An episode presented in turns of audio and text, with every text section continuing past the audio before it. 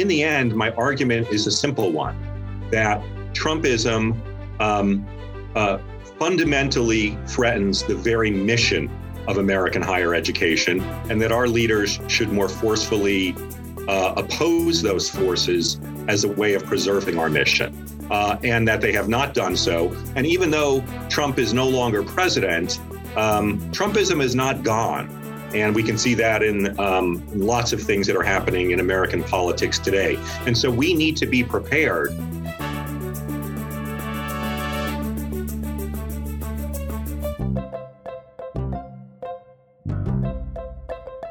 I'm Marisol Morales. And I'm Andrew Seligsohn. Welcome to the Compact Nation podcast.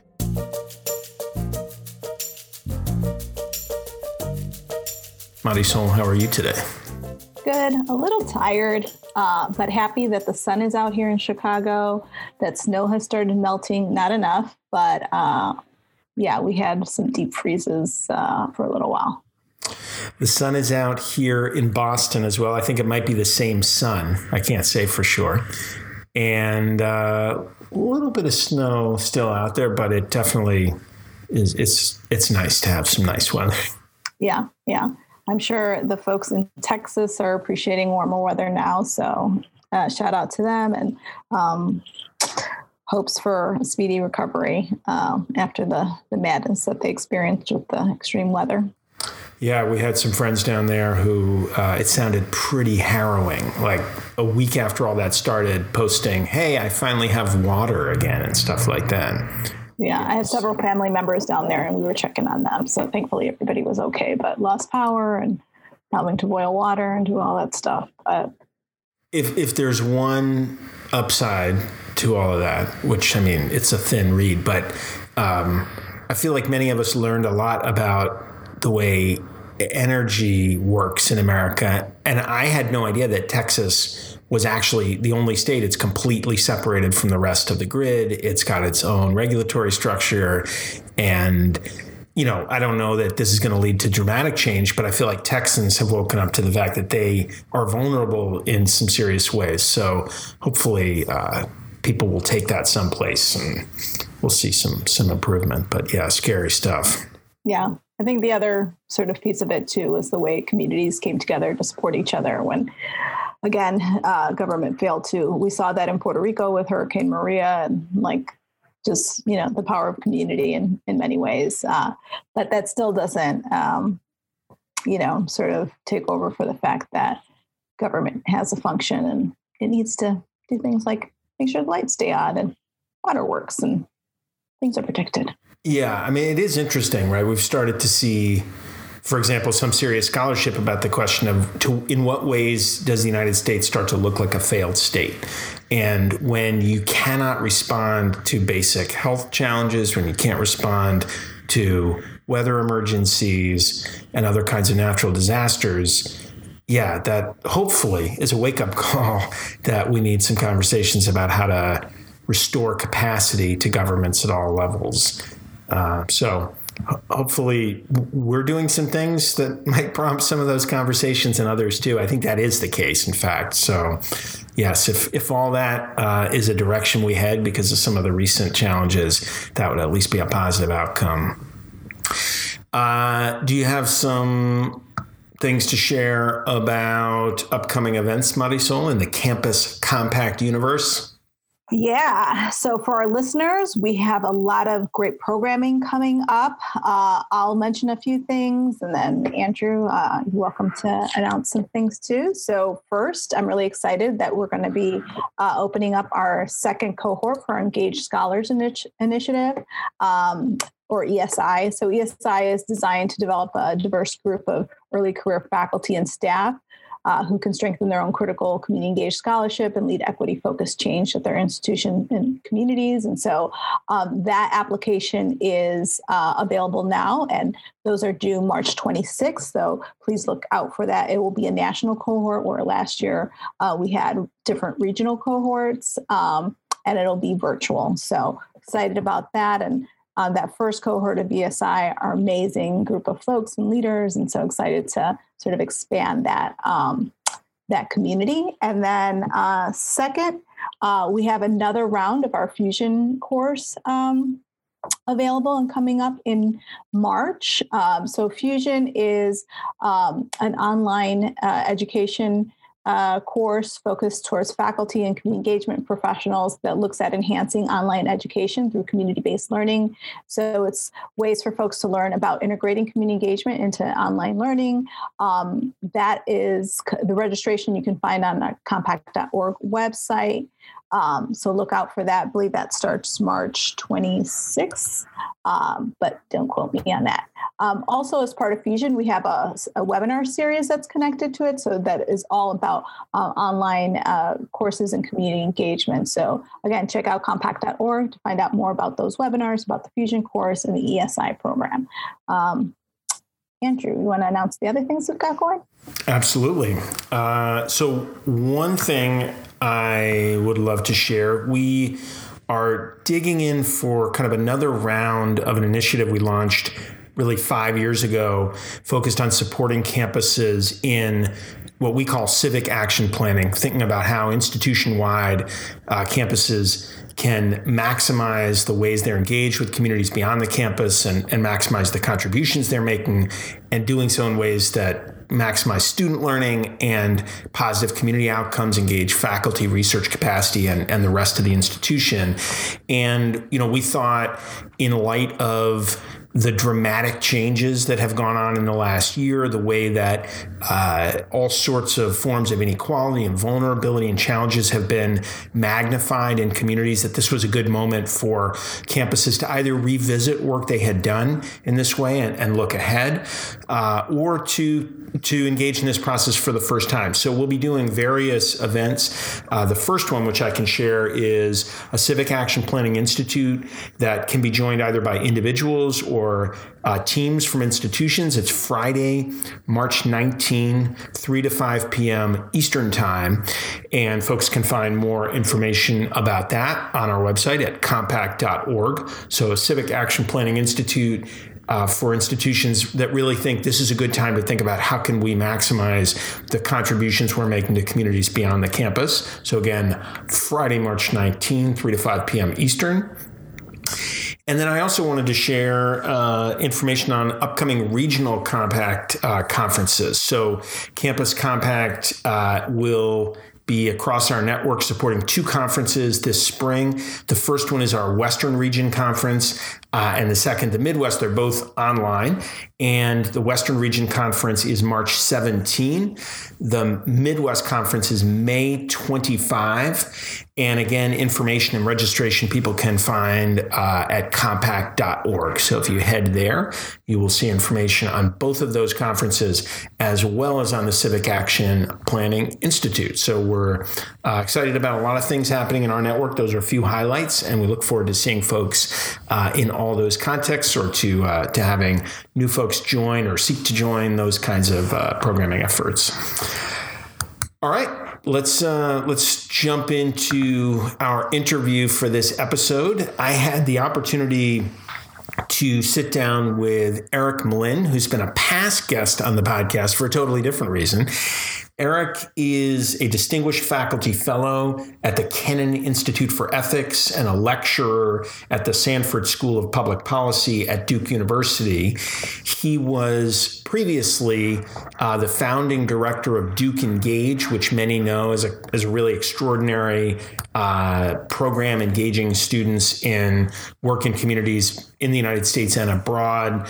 Uh, Eric also served as the assistant vice president, vice provost for civic engagement at Duke University. The sort of particular reason that I uh, was interested in a conversation with Eric for our podcast is that back in October, he wrote a piece that was published in Inside Higher Ed. It was published October 1st and it was called What Are We Waiting For?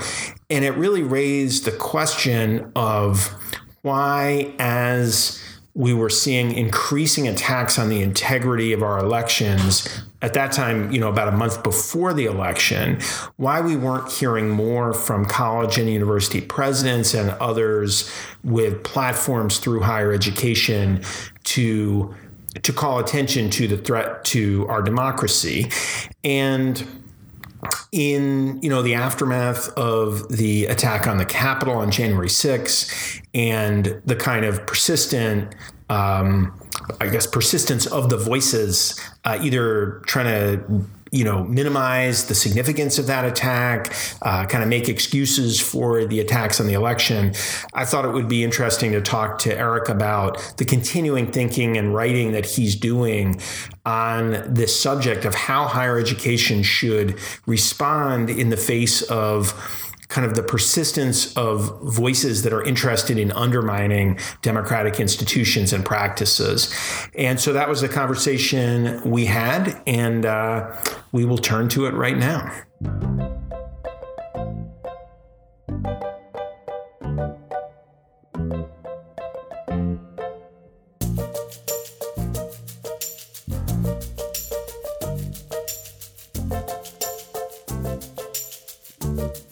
Eric Mlyn, welcome to the Compact Nation podcast.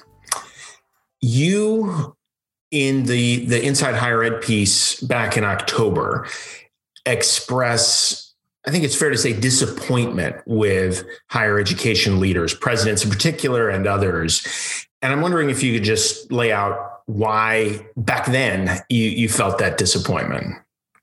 I'd be happy to, Andrew, and thank you for having me on the podcast. And uh, for having this conversation with me. You and I have had the opportunity to have this conversation uh, amongst ourselves, and I'm eager to uh, to involve a broader uh, a broader set of stakeholders in what I think is a really important conversation about Trumpism and American higher education. From the very beginning of um, Trump's election, uh, I found myself disappointed and puzzled that higher education leaders had not spoken out um, more actively about the threats that Trumpism posed to higher ed. And um, there are some exceptions to that, as you know, and we can talk about some of the university leaders who have been quite uh, quite critical um, of Trumpism and quite alarmed at some of the attacks that Trumpism launched on higher education. But in the end, my argument is a simple one that Trumpism um, uh, fundamentally threatens the very mission of American higher education, and that our leaders should more forcefully uh, oppose those forces as a way of preserving our mission, uh, and that they have not done so. And even though Trump is no longer president, um, Trumpism is not gone. And we can see that in um, lots of things that are happening in American politics today. And so we need to be prepared and learn lessons from what did happen and what didn't happen over the last four years, um, particularly amongst our leaders speaking out. So it's, it's probably worth saying, uh, given what you just mentioned, that we're recording this uh, on February 11, which is, I think, day three of the impeachment trial, the second impeachment trial of Donald Trump. And so I guess I'm, I'm interested, uh, we might as well start with this. Uh, you've talked about one thing is being critical of the president or the former president uh, when he was president and the actions he took. But you're also using the term Trumpism, which is a term you use in the piece inside higher ed. And I'm wondering if you could just say a little bit about what you mean when you use the term Trumpism. Yeah, that's. I'm glad you asked, Andrew, because as uh, I I do want to. Um, I've worked to define that, and I think the interesting thing is um, that uh, even though Trump himself probably does not have a coherent philosophy. I think that we can look over the last four years and say that Trumpism is a combination of right wing populism and anti establishment beliefs that include uh, an intense professed patriotism, economic nationalism, and nativism, coupled with an assault on some of the core values of liberal democracy, such as freedom of the press, freedom of speech, and open and fair elections. That to me is Trumpism. I would add um, in my, uh, and I've talked to a lot of colleagues about this, I've given talks at a number of universities about this. There is uh, a, an interesting conversation to be had about whether we're talking about um, something that's broader than Trump. Um, and maybe that we shouldn't use the term Trump and university presidents would be more likely to speak out. Um, I frankly think we, I think Trumpism is a distinct um, a form of American right wing populism that needs to be called out for what it is. I guess one of the questions, and maybe this relates to the point you were just making, is you know I, I I think that probably if if one spoke to university leaders about this, many would say, you know, what you just identified is a kind of a set of views that challenge core principles of the American constitutional liberal democratic tradition free speech, free press, uh, equality of, uh, et cetera, equality, political equality. And what's important is not identifying a particular opponent or proponent of that view. What's important is articulating the importance of the principles that are under attack. And we've been doing that. We've been defending free speech. We've been defending the right of all of our students to participate fully in the political process. We've been defending particularly students who've come under assault, like DACA students or other immigrant students, members of religious minorities in our communities. We've been defending all those things actively and in some cases with with specific action steps where it made sense in our role but otherwise just rhetorically in public. Why isn't that enough from your perspective? Why is it important to call out something whether identified with the former president himself or a broader ideology and and attack that? Why is that part of the role of higher education leaders from your perspective it's a it's a it's a great question, and I think part of the conversation that I hope um, our that this conversation prompts, um, because I think without calling out um, the specific threat to those values, we run the risk of creating moral equivalents that that are not morally equivalent, um, and that to not specifically say that this is under a unique threat at this particular moment in American history is to ignore the um, the seriousness of the situation at this moment. Your work, Andrew, in Campus Compact and the work of AAC and you and all of our you know colleagues who are part of the um, the civic movement in American higher education have always defended these values, but they are under unique assault right now had been during Trump, continue to be, particularly now by state legislatures that are feeding off of Trumpism. And, um, you know, there's a 900 pound gorilla sitting in the room. And to not name the 900 pound gorilla is to leave ourselves vulnerable to it. And that's, um, uh, look, I think at the very least, university leaders should speak out in defense of the values that make liberal education possible. Um, but I think they have to do more at this moment.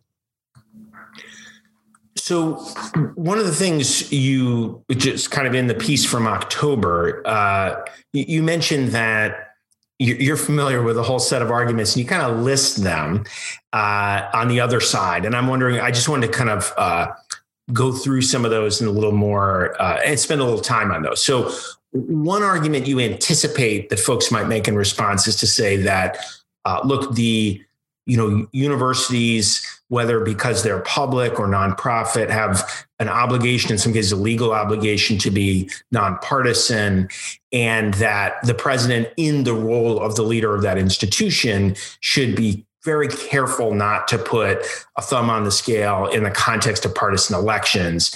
And as a consequence again should maybe speak about principles et cetera but really shouldn't be in the business of criticizing people who are running for public office as the president. You know all elected officials in the united states now i think are permanently running for office. So that uh, yeah so that you know you should stay away from those things and that um, there, there's a principled reason to do so. So uh, how do you think about that set of issues? Yeah i think um, I, I, very much admire some writing that William Galston has done on this, where he makes the case that um, we need to distinguish between policy disputes, where university presidents, you know, um, need to really talk about both sides of a particular policy debate, and d- distinguish between those disputes and regime level threats. So this is not a partisan argument. Uh, I, I don't think I'm asking university presidents to take a partisan position. What I'm asking them to do is to take a position on what I see as a regime level threat. That is a threat to American democracy. And American democracy is essential for the um, uh, full functioning of American uh, uh, higher education. So, uh, you know, there's another really interesting argument about this, Andrew, which is that many university presidents say we only should talk about things that are close to the university that affect the very um, direct interests of the university. So during during uh, Trump's years, we did have universities uh, speaking out, for example, on DACA because we had undocumented students. We had university presidents speaking out about other immigration issues, the Muslim ban, uh, the confusion created about international students coming to the country. They also spoke out, the rich institutions, um, against the endowment tax, right? Um, uh, which is an interesting case uh, in point. My argument is very clear on this that um, that American democracy, the health of American democracy, is a proximate issue for American higher education. It is just as proximate as DACA, as an endowment tax, and um, as immigration policy. And so, though one may argue about whether universities should have taken a position on the Vietnam War, for example. There's a rich literature on that. And I, I, understand how people could come out on both sides of that. That's different than the health of American democracy, where um, I think university presidents um, will find themselves um, constrained uh, if American democracy is uh, attacked along the lines as it has been over the last four years of Trump. So, get, sort of returning to that frame of partisanship or nonpartisanship, you know, I think I think one of the challenges with distinguishing. So, on the one hand, it sounds like one could distinguish policy differences from regime level threats. On the other hand, I think an observer of American politics right now might take a look at the way, for example, it appears that uh, the Republican Party in Congress is aligning on the question of, first of all, uh, the way it handled the election and the number of House members who uh, continued to question, you know, the legitimacy of the ballot counting uh, into the second week of January. The the very few uh, House members who voted to impeach the president. Somebody might look at this and say, "Look, the thing you're calling Trumpism." Is another name for the policy views espoused by the Republican Party as a practical matter, there's no daylight there.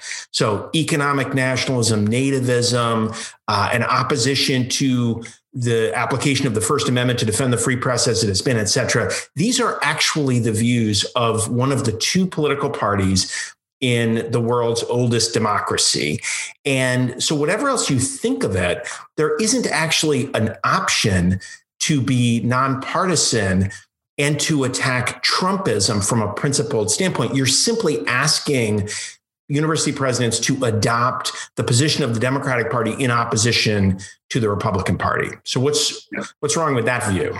Well, uh, you know, it's funny, Andrew. As I was uh, thinking about our conversation, uh, yet uh, about this conversation that we were going to have, um, I thought of that issue uh, because you know this is, uh, and and I would say one thing about it, even though um, I think you are essentially correct. I think we're starting to see some fissures in the Republican Party um, more than we had a month ago or two months ago.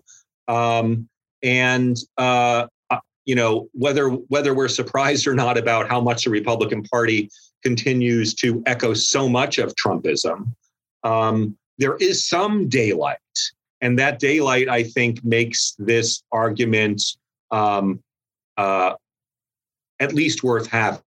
If in the end, I just want to go as far as I can on this with you, Andrew. If in the end, um, opposing Trumpism means being opposed to the majority of elements in one of our particular political parties, so be it. I mean, you know, um, that's not a reason to back off. It, it's a reason to say one of our parties has been taken over by our worst instincts in this country. Um, and uh, and that we need to call it out. And I understand that will put university presidents into a very um, difficult position, uh, but I think it's a position that that that they need to deal with. You know, I'd say one other thing about that. Um, this is the hard part, and this is where some of the work that you and I might do together on this moving forward can be really useful. Larry Bacow at Harvard um, has said, you know, he is he has been uh, interestingly articulate about this, but very cautious. But at one point, and it may have been his inaugural address, um, or, or, or maybe later, where he said that university presidents shouldn't take views on issues upon which reasonable people may disagree. Well, I get that. And I think I agree with it. I think the challenge for us is to figure out how we identify what are the issues upon which reasonable people may disagree. And that's a conversation that higher education should have.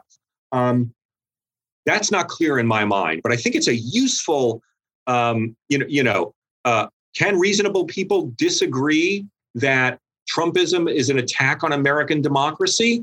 Let's have that conversation. When I teach about this with my students, I do spend one day on Trump as a defender of democracy. I do. Um, and we look at, you know, his attack on the deep state, his taking us out of international treaties as a way, as what, what is the argument one would make? Um, and I think universities should be places.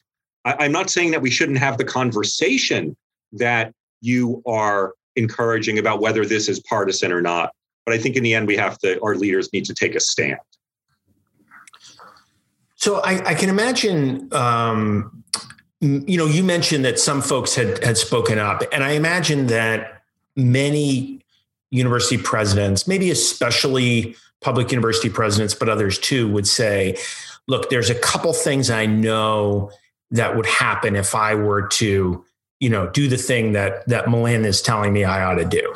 One is no one would care no one has listened to a university president on a major question of public policy or has had their own views influenced just because the president of the university says it. So I can be pretty certain that it's a, a, voice in the wilderness. I can also be pretty certain that people much more vulnerable than me will pay a price for it. So the legislature may cut funding to us that will hurt students on financial aid. It will hurt, uh, you know, hourly workers who are the first people who are going to have to let go because of those cuts. Uh, it will uh, potentially damage the freedom of my faculty to teach because they will come under increasing pressure from public officials. And I can predict that my attracting a lot of attention to the campus as a sort of political zone will have that impact. So people are going to be hurt by it. It won't be me. I will feel good because I did the right thing. I stood up, but it will have no positive impact, and it's it's quite predictable that it will harm people who are less less positioned to endure it than I am. Uh, why is that wrong? Well, it's wrong first because what you're talking about in terms of interference in um, what faculty can do is already happening, right? We're, we're, we're already in the in in I don't know about the middle of that because I don't know how long it goes, but we're already experiencing that. You know, uh, your listeners, you and your listeners may know about the very controversial attack that the Department of Education had on um, the Duke, joint Duke UNC Middle East Studies programs and Title VI funding, which was um, incredibly scary. And uh, some people spoke out, but our leaders were relatively quiet about it. We're seeing attacks across the United States, Andrew, by state legislatures. This happened in North Carolina years and years ago uh, under Governor Pat McCrory, where he questioned the existence of women's studies programs um, and other, excuse me, other programs like that. So it's not as if university presidents speaking out are going to start this. University presidents need to speak out because it's happening already. Second, um, I understand that public universities find themselves in different positions than private universities. And um, I think public universities need to, in the end, uh, you know, leaders of public universities probably need to be more cautious. I get it. Um, and university university presidents that I've spoken to about this issue have voiced exactly your caution. That is, what's to be gained?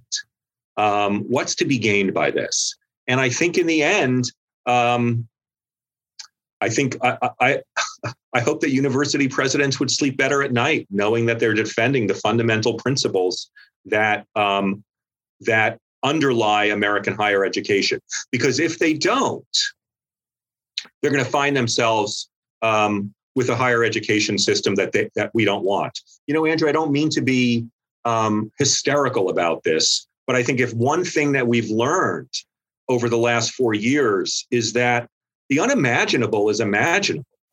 Um, things that we never thought would happen in the American political system have happened and are happening. And uh, American higher education is not exceptional. And so, um, university presidents, by not um, putting a stake in the ground on these fundamental principles, risk the very essence of our mission statements and the very essence of the work that we do. And that's why they need to do it with all of the risks uh, that um, that come with that. You know, uh, let me, I can just briefly say about my own university. Um, uh, you know, uh, our president um, has been understandably cautious about what he says, and he's defended voting. Um, and he's allowed, and, and university leadership here at Duke, to their credit, has allowed me in a whole variety of settings to launch this conversation. Um, to say, okay, what what what do we need to be doing without saying Mlyn's right, let's do it. And and um, that's what I'm asking for at this point, uh, with the hope that it might influence some to take bolder stands um, or to reflect back on the period where Trump was president and say, what did we do right? What did we do wrong? And what are we going to do next time we're under assault like this? I guess one of the things that strikes me is that, you know, when I sort of have dug a little bit as a kind of, so for, for our listeners, uh, Eric and I, uh, are graduates of the same PhD program in political science at the University of Minnesota, where I think neither of us, well, actually, I don't know. Did you specialize in comparative politics or international relations? International, I did international relations and American politics. Okay, in American politics. So I was about to say, we're neither one of us specialized in comparative politics. So that's true. And uh, you know, so like a lot of people, I was led to read some of the comparative politics literature over the last few years about the decay of democracy and what that looks like and the extent to which we ought to think that it's happening in the United States. And one of the things that is striking about that literature is that it, you know, it turns out that one factor that's really important in sort of determining the fate of threatened democracies is the actions of those who are closely aligned Uh, ideologically with the sort of the folks who are seeking to destroy democracy. So they're they're sort of near cousins ideologically, whether they decide to go along with the, the destruction of democracy or whether they pull back, sacrifice some of their policy objectives, et cetera, but decide to side with the defenders of democracy.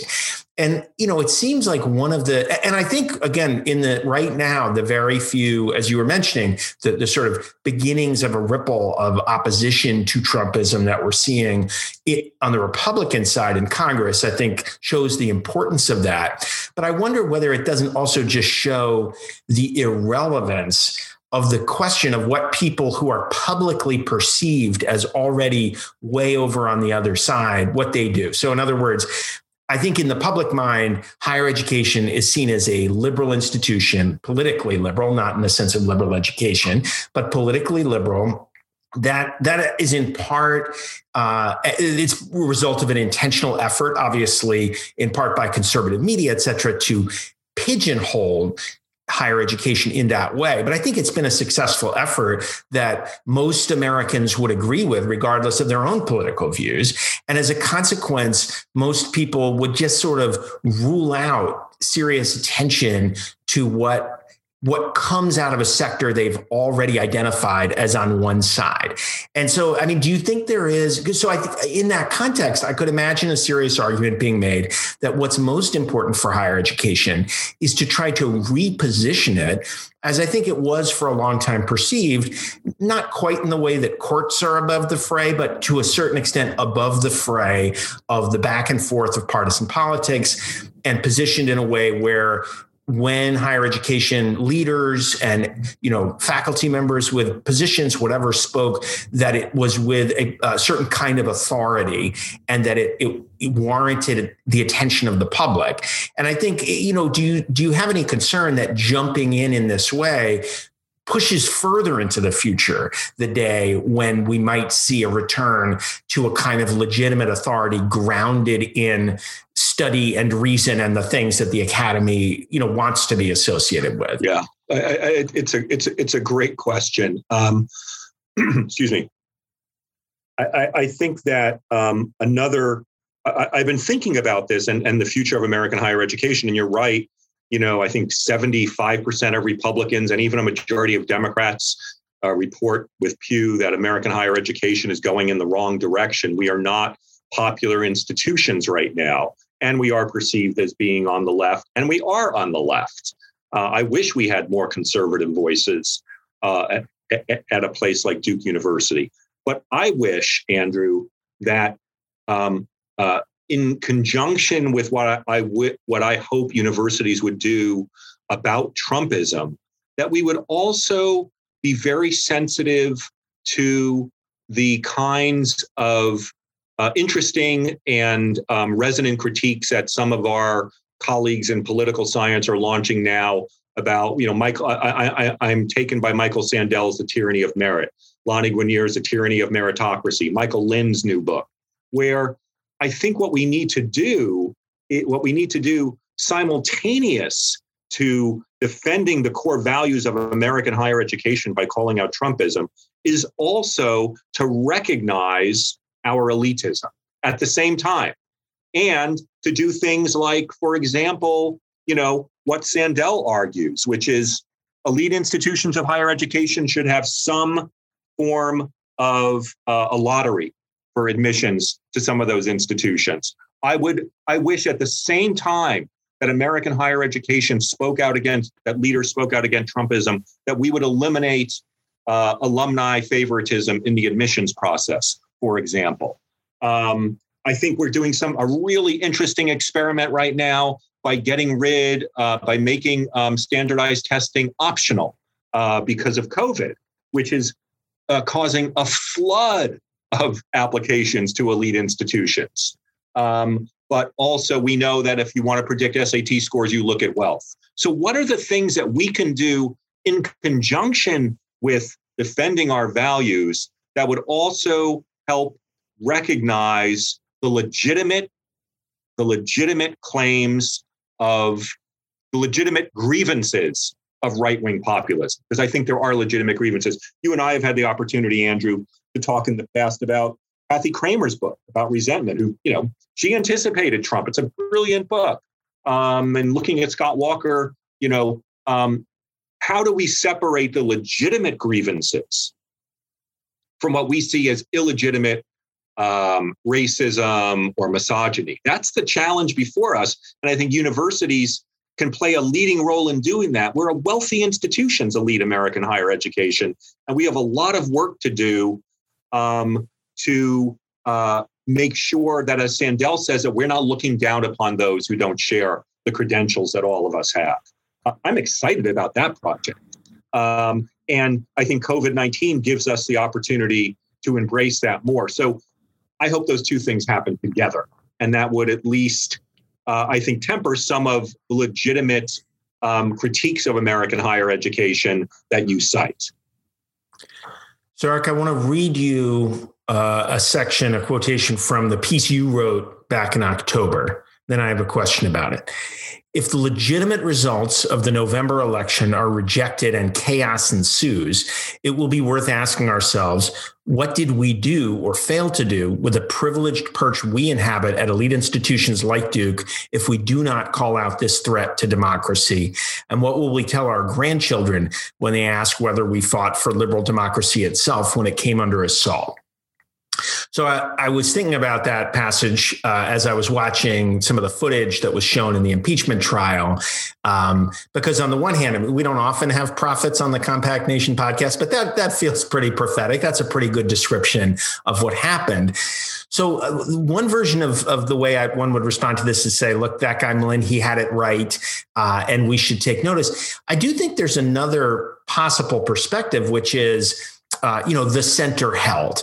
Like it, it, was crazy. It was nuts. Bad things happened. And in fact, people were hurt and killed. So it's it is not a thing to dismiss. It is also true that the actual results of the election were recognized, that the transition happened, that we have new leadership in the country, and that uh, the the will of the people in the way that it ought to in a democracy prevailed, and that remaining calm turned out to be the right approach. So that for those in leadership positions thinking, okay, I, I kind of held my fire, I preserved uh, my capacity to lead my institution in a very complicated and difficult time, and we're moving into a period where we can expect greater stability. Uh, it, it seems like maybe they, they also have a point of view. I wonder how you think about that now. Yeah. Um, I think we got pretty lucky, Andrew. I mean, I, I, and and I, I, uh, I, your your description is right. Uh, I've never made a correct political prediction in my life, having bet so many people that Ronald Reagan would never be elected president of the United States. To say nothing of Donald Trump. Um, and so uh, I didn't even remember that passage. I, am surprised that was. I'm surprised I wrote it, but uh, and I'm thrilled with myself. But um, you know, uh, we can look now and say the center held and university presidents uh, are, are, are in a better position. But a couple of a couple different secretaries of state or a couple different um, local election leaders could have made this look very different. And you and I would be sitting here right now saying, damn, I wonder if some more active defense by some of our leaders would have made a difference. The question you posed 20 minutes ago about whether it would make a difference or not is part of the crisis of the uh, uh, of the presidency of of of, uh, of American higher education. Right? They used to be different in the 60s and 70s, where they did have a bully pulpit, but the pressures that they're under, the stakeholders that they um, uh, need to report to, uh, they're much more like um, CEOs. The other thing I would say uh, in response to that is you're right that university presidents concluded they should remain above the fray. But they're one of the last set of leaders in the United States who have decided that.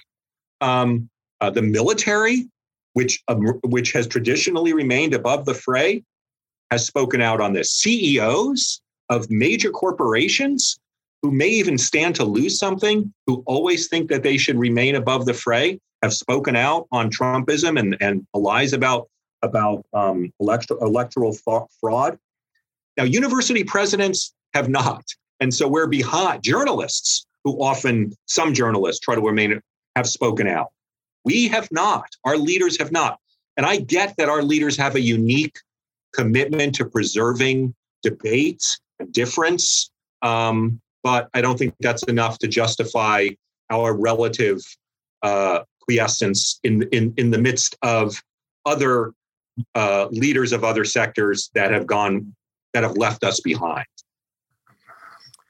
Well, Eric, you and I uh, are cooking up some ways to keep this conversation going and to share more aspects of it with uh, folks who are connected to Campus Compact and to higher education more broadly. So I think people will be hearing more from you about these topics, and I really appreciate uh, your thinking about it, sharing those those thoughts with us today, and uh, being a voice for uh, for the public purposes of higher education in a complicated moment.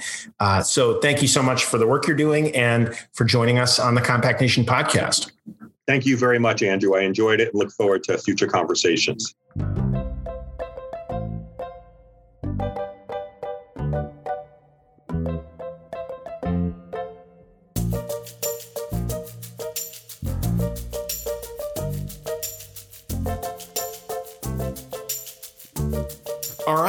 So that was a conversation about some heavy stuff. Uh, and it's our new practice to uh, spend a little time uh, meditating on things that uh, spark a little bit of hope or optimism for us. Marisol, what's uh, what's got you thinking positively about the future? Well, um, the other day we got news about um, the Johnson Johnson vaccine um, hopefully being approved uh, this this week, and so uh, that gave me some hope and optimism. So I booked two tickets to Puerto Rico for my son and I to go uh, during his birthday, which is Mother's Day weekend. So I'm hoping that gives us another enough leeway so I can get a, a vaccine and uh, go to the island safely. But uh, more than anything, just get out of here and be by a beach. I need to be on my island. Uh, I've not been uh, to Puerto Rico for a while, and so just needing a little bit of uh, the motherland. Um, so that's given me some hope. Uh, and I booked on Southwest, so if I need to change, it's easy enough to to do that. So. That's good. It it does strike me like we've been all at home, but for people who have more than one place that's part of what home is, uh, that's been a particular challenge to all this. I know, you know, people who either have immigrated to the United States but are used to being able to make trips home and visit family, or people for whom another place is just a significant part of who they are. Uh, yeah, that separation is a, is especially acute and has a distinctive character. So, I like the idea of you, your son, the son, all getting together. That's good. Uh, excellent. Uh, what about you? Well, for me, uh, one of the things that is uh, prompting some hope and optimism is we've just uh, selected our new class of Newman Civic Fellows for the upcoming academic year. And we're looking right ahead, exactly in the near term, to our annual conference of the Newman Civic Fellows. Typically, it's in person. Uh, this year, it will be online. We're doing it uh, for the first time this year in partnership with the Tisch College of Civic Life at Tufts University, which is exciting for us. Um, and we, would imagined altogether that we would have been doing that in person. So this is a little different from what we were picturing. But, um, you know, this group of students are just an extraordinary group of people sent to us by college presidents who nominate them for their commitment and their contributions and their potential for magnifying those contributions over time to the public good in their communities. And um, I was meeting with a few of them just today about one of the sessions that we're going to be doing at the conference. Uh, and it's just, uh, you know, it, it is striking to me how serious and focused and uh, committed to learning about public issues and doing work and getting things done and bringing more and more of their peers into the work these these students are. And so for me, it's just always a, a pleasure to learn about the things they're doing and to connect with them. And if we can also help them find connections with each other and discover, like I happen to be this this call happened to involve three students. I didn't know this going in that all were kind of headed toward the health professions or health policy. And so they were talking about things they, they care about. They all live in different places uh, and ways that they're interested in connecting their peers and other uh, kind of pre health profession students to understanding health policy issues and access to healthcare better. Um, and it's just yeah, it kind of fires you up when you when you hear them. And so we're we're really grateful to our members who give us the opportunity to engage with these students. And looking forward to this conference and then to a year ahead with a new group. And in in the best case, we'll all be able to be in in one place at some point during next year, and that would be terrific. Yeah, I have one more thing too, actually. Yeah. Uh, we just started the uh, anti racism community of practice. And uh, I have to say that it's given me a lot of hope too. Just the interest in it. Like we had over 80 people apply to be part of it for 40 slots. And then just the conversations we've been able to begin these last two sessions. And so thinking about the ways that um, we're having meaningful conversations that can move to some significant action.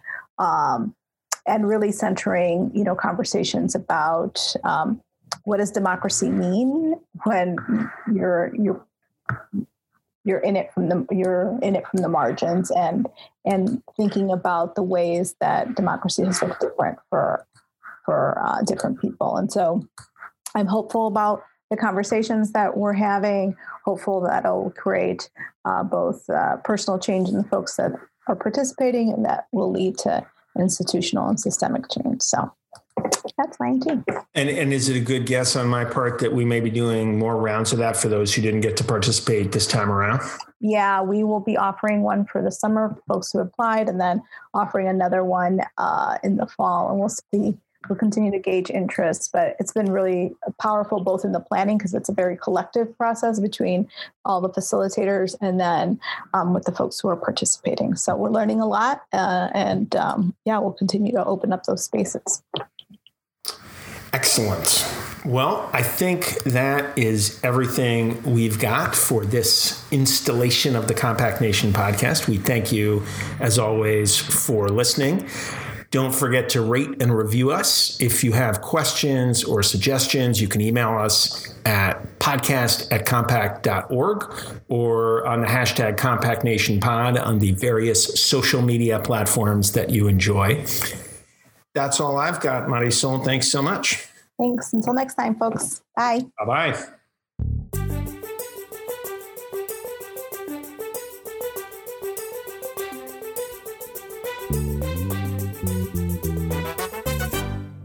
Compact Nation podcast comes to you from Campus Compact's national headquarters in Boston, Massachusetts, or the general vicinity. Our hosts are Marisol Morales and me, Andrew Seligsohn. Our producer is Molly Leeper, aka Lady Leeper of Steventown. Music is by Andrew Savage. As always, you can find us online at compact.org slash podcast or on social media at hashtag CompactNationPod. Thanks for listening.